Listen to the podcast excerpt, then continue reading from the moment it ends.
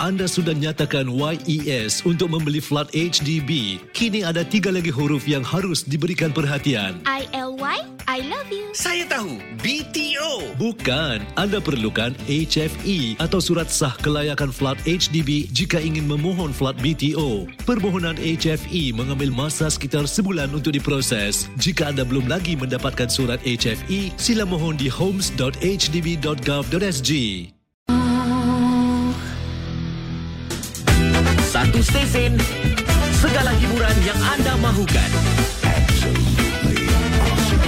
Mediacorp Ria 897. Hashtag bahagia bermula di sini. Mediacorp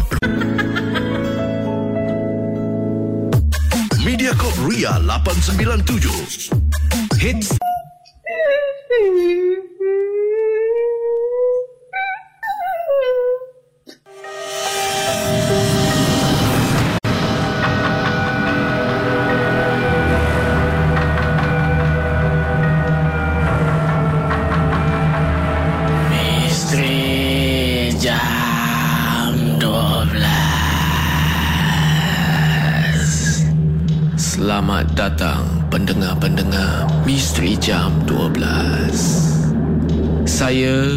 menemani anda setiap malam Isnin hingga Jumaat Tepat pada jam 12 malam Sebelum anda tanya Suara siapa pula ni di Misteri Jam 12? Biarlah saya memperkenalkan diri saya ini.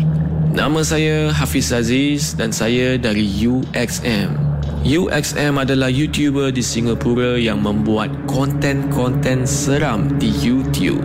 Dan kali ini saya teruja sangat untuk kongsikan kisah-kisah dan pengalaman seram kepada pendengar Misteri Jam 12 Gerun Malam. Sebelum saya bermula, saya ingin ingatkan kepada anda semua, jangan mudah percaya atau terbawa-bawa dengan kisah yang saya akan ketengahkan nanti.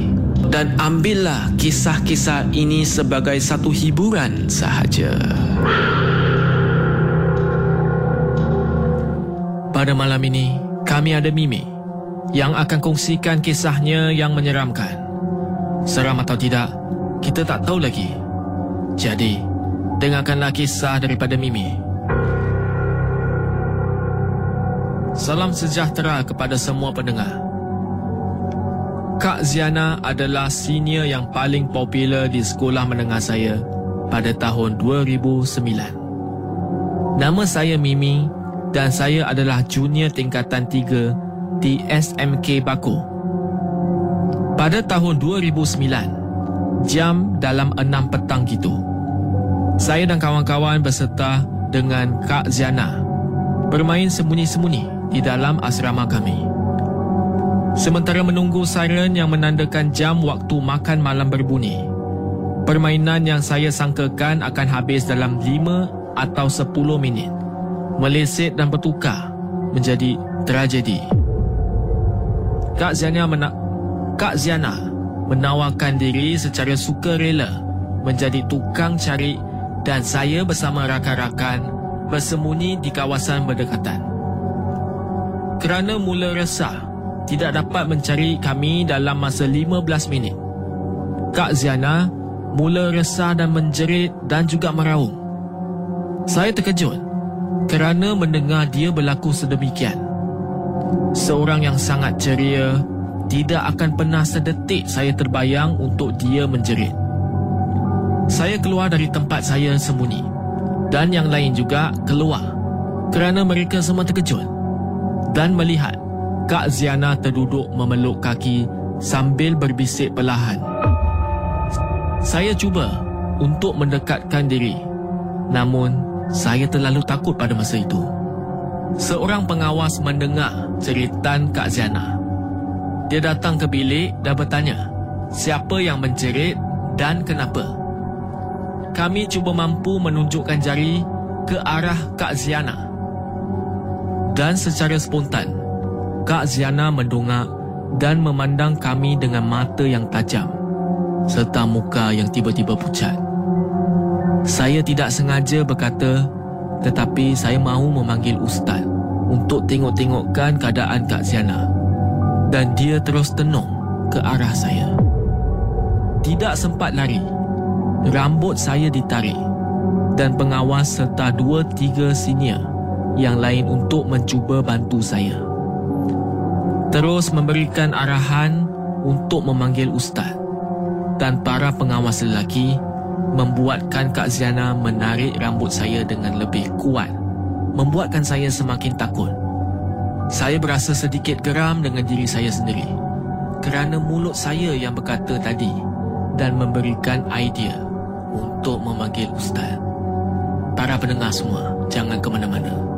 Saya akan sambung kisah Mimi di bahagian kedua sebentar lagi.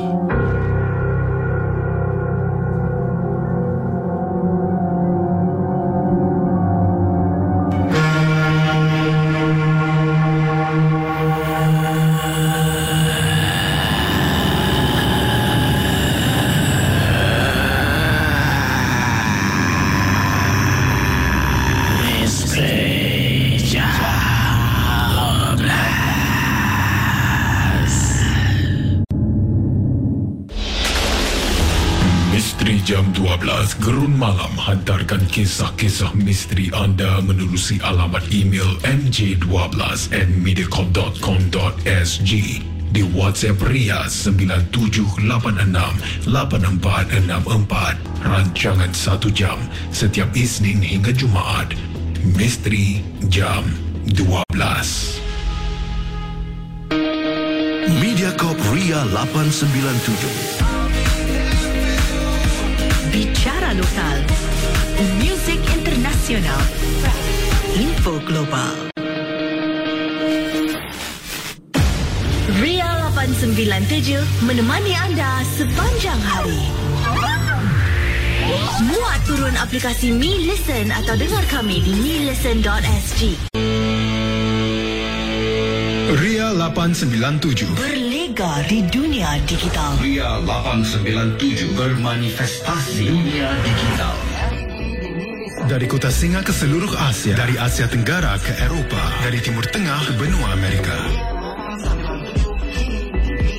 Dari bandar utama dunia ke sempadan negara, pekan dan kota, kami bersama anda.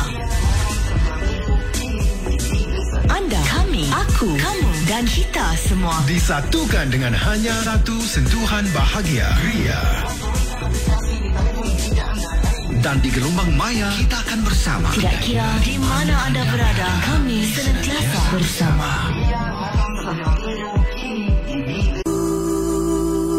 Hiburan, info, muzik tanpa henti.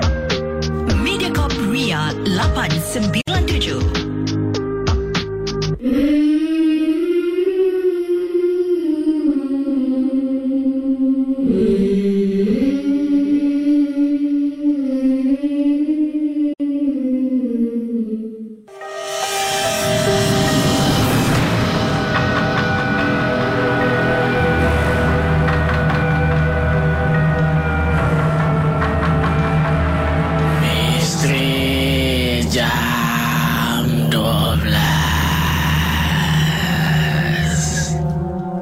Selamat kembali ke Misteri Jam 12 Gerun Malam Tadi di bahagian yang pertama Amirul telah kongsikan kisahnya Tentang dia dan satu batch tingkatan empat Yang pergi ke Gunung Santubong untuk melakukan aktiviti kem jati diri Sementara menunggu kawan-kawan dari sekolah yang lain mereka mula berkongsi tentang pengalaman yang seram masing-masing. Saya akan sambung kisah Amirul. Pada mulanya, saya sendiri bukan percaya sepenuhnya kerana ayah saya mengajar saya untuk sentiasa menjadi seorang yang berani. Tapi malangnya hari itu adalah menjadi hari paling menakutkan bagi diri saya. Selesai sudah kami dengan program orientasi di waktu petang. Saya dan kawan-kawan mandi bersama-sama di air terjun. Dan seperti biasa, sebelum masuk tidur pada pukul 10 malam, kami akan kira jumlah keseluruhan ahli dan tiba-tiba salah seorang menjerit, "Cikgu, asal lebih seorang. Eh, kita kira lagi jom.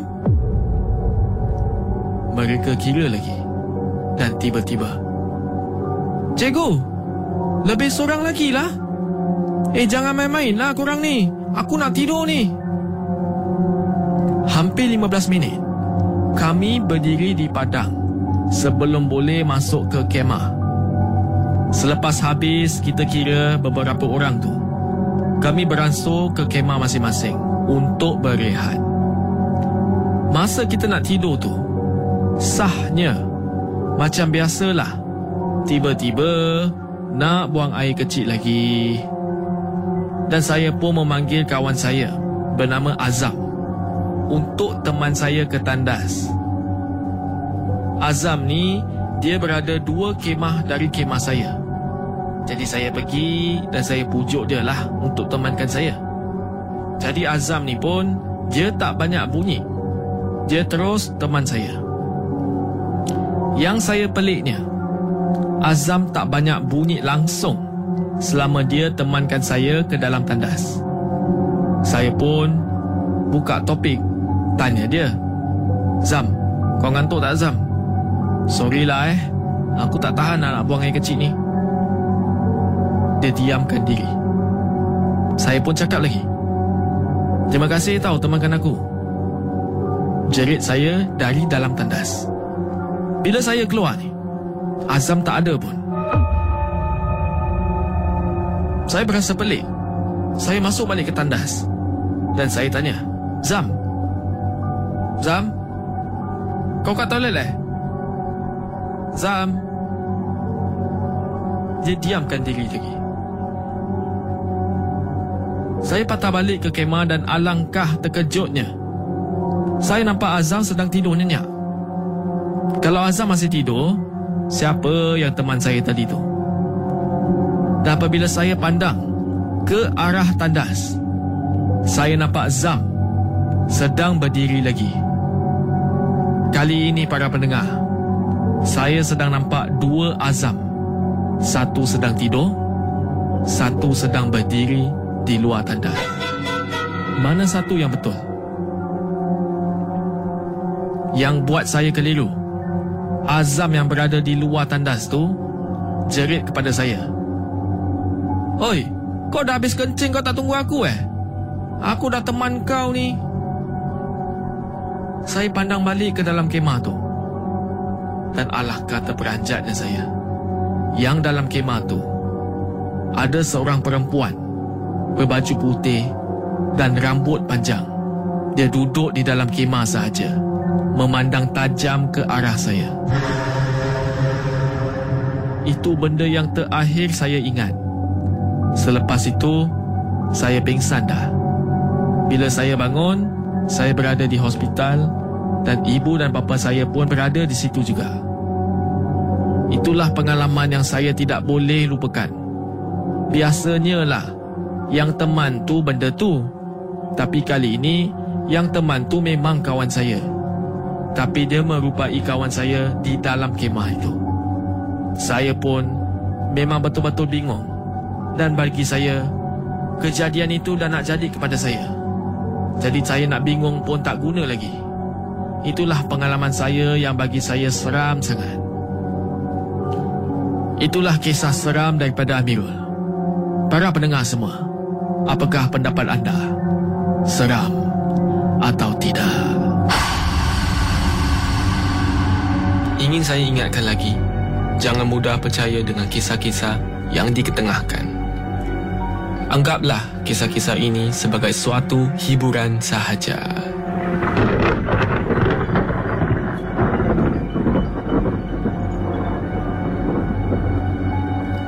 Kalau anda ingin hantarkan kisah atau pengalaman anda yang menyeramkan, sila hantar ke email mj12 at mediacorp.sg di WhatsApp Ria atau Instagram Ria897. Selamat malam kepada semua pendengar. Saya Hafiz Aziz dan akan saya jumpa anda lagi di Misteri Jam 12 Gerun Malam.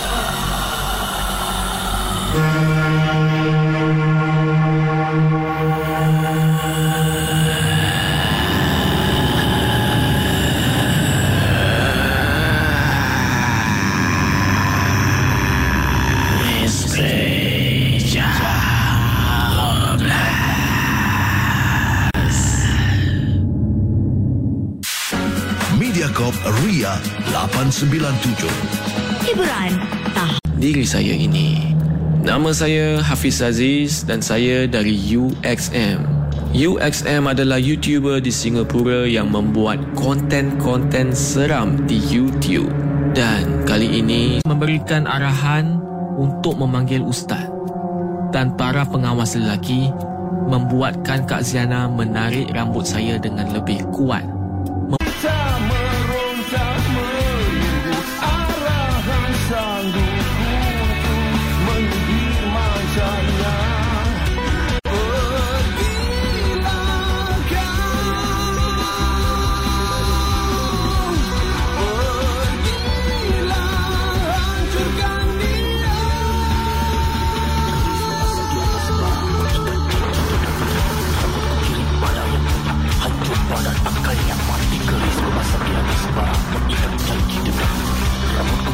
Ria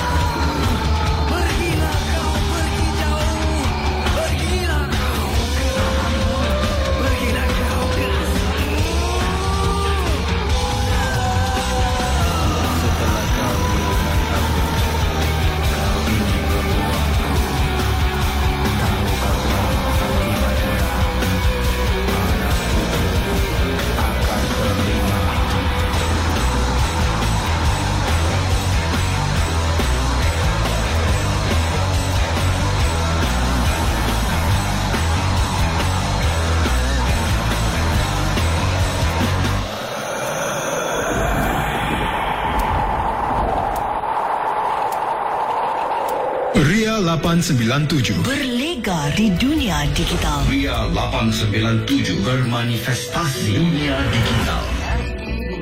Dari kota singa ke seluruh Asia, dari Asia Tenggara ke Eropah, dari Timur Tengah ke benua Amerika. Dari bandar utama dunia ke sempadan negara, pekan dan kota. Kami bersama anda. Anda, kami, aku, kamu dan kita semua. Disatukan dengan hanya satu sentuhan bahagia. Ria. Dan di gelombang maya, kita akan bersama. Tidak kira di mana anda berada, kami senantiasa bersama.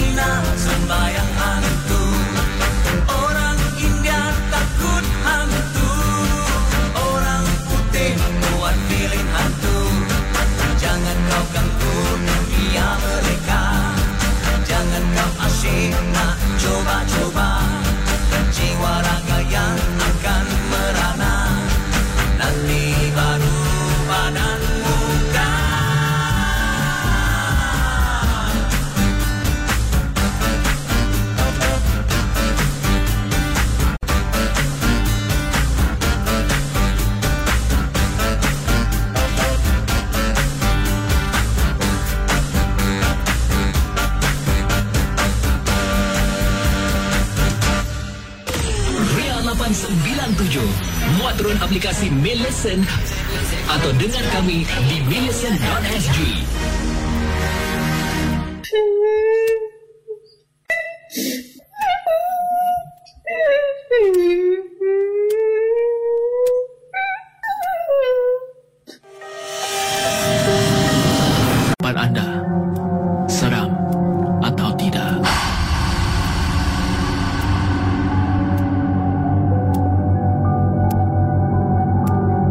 Saya ingatkan lagi, jangan mudah percaya dengan kisah-kisah yang diketengahkan.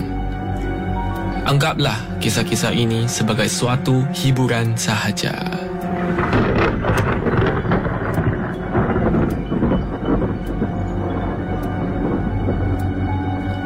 Kalau anda ingin hantarkan kisah atau pengalaman anda yang menyeramkan, sila hantar ke email mj12 at mediacorp.sg di WhatsApp Ria atau Instagram Ria897.